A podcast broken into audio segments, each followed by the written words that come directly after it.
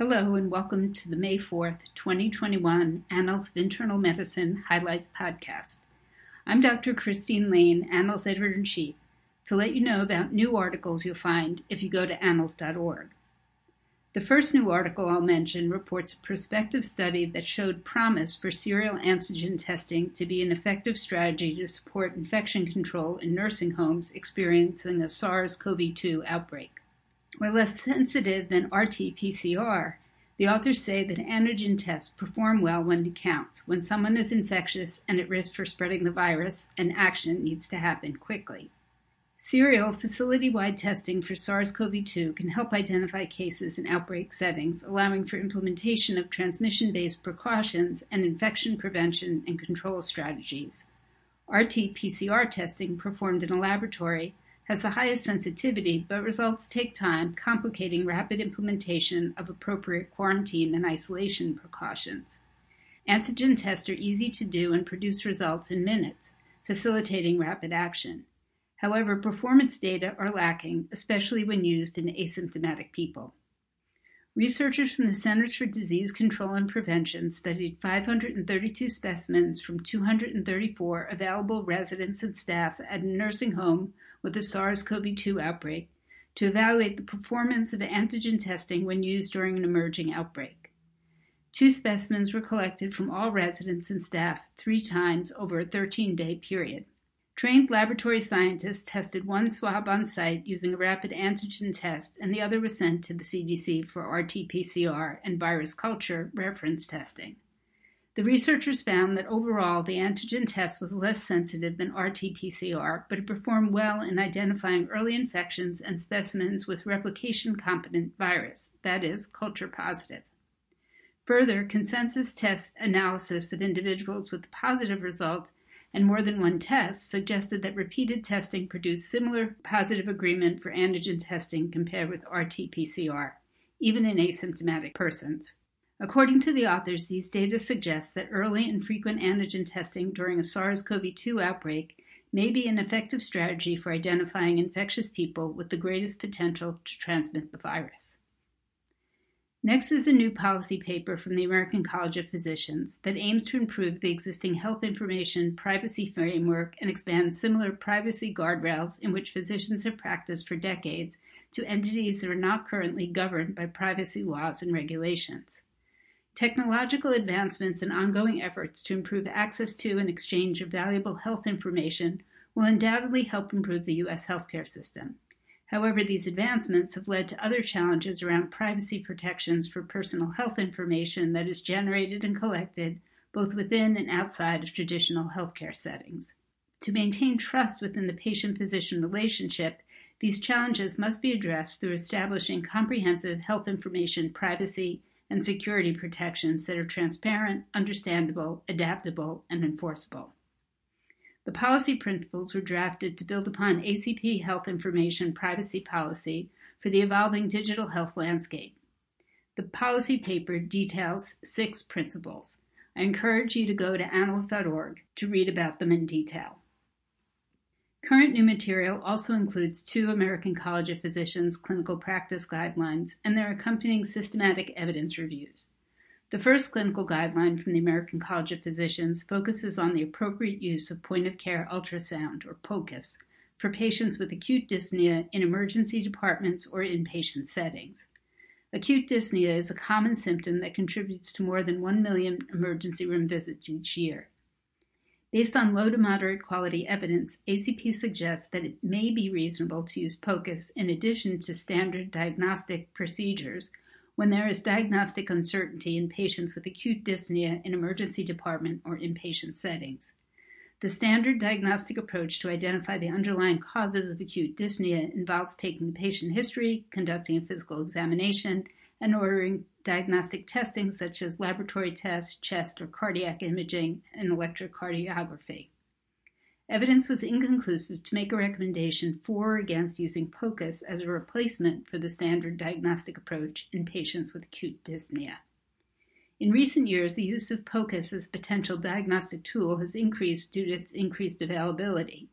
Physicians trained to use POCUS can perform it in real time at the patient bedside to possibly improve diagnostic performance when used in addition to standard clinical examinations.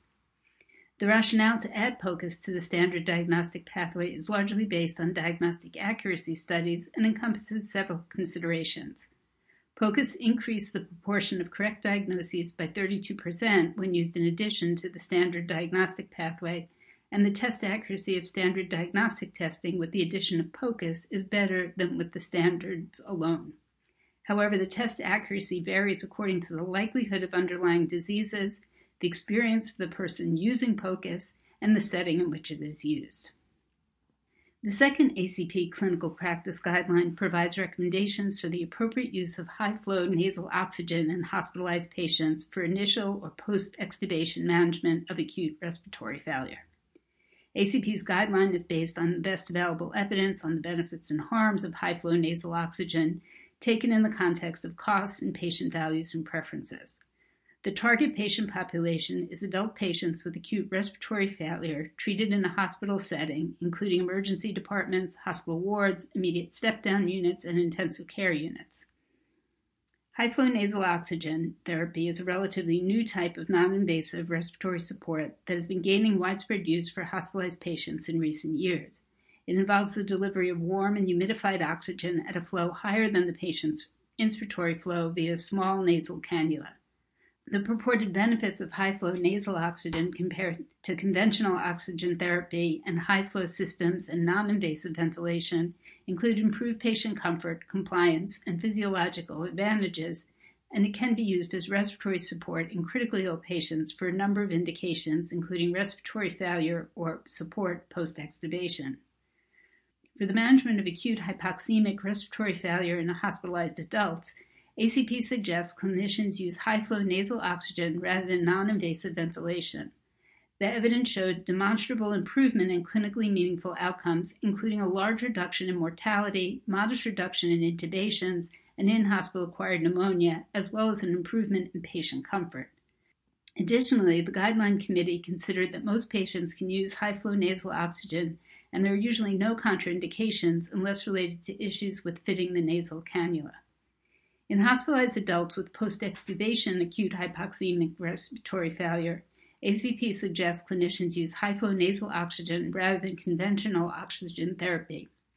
In this population, evidence showed that high flow nasal oxygen may reduce intubation slightly and may improve patient comfort compared to conventional therapy, and that high flow nasal oxygen may not perform worse than conventional therapy with regard to all cause mortality hospital acquired pneumonia, and length of ICU stay.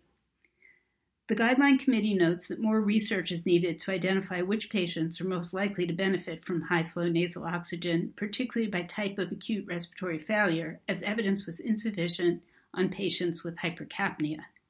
None of the included studies compared high flow nasal oxygen with non invasive ventilation or conventional oxygen therapy for acute respiratory failure in the setting of post lung transplantation, pulmonary embolism, pulmonary arterial hypertension, or asthma.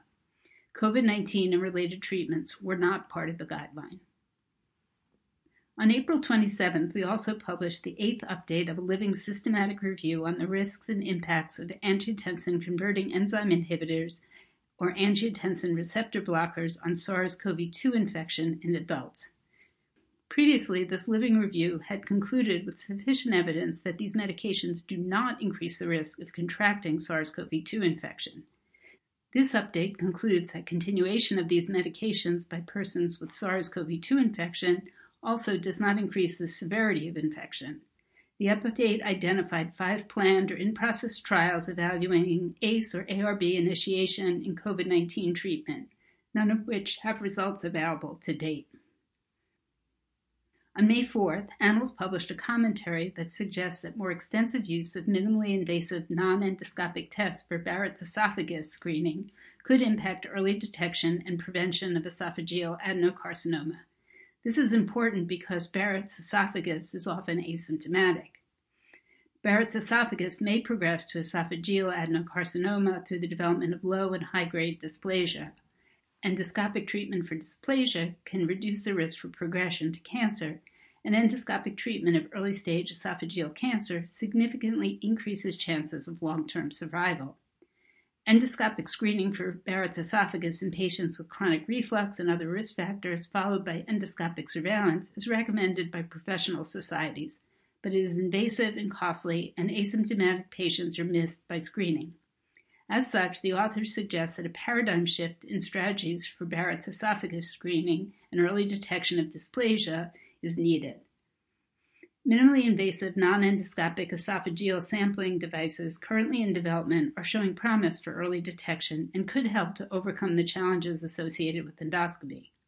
Among these, the best studied include string attached, capsule enclosed, compressed spherical pieces of polyurethane foam that deploy in the stomach five minutes after swallowing, and a balloon that is inflated after swallowing and is inverted and withdrawn via an attached cord.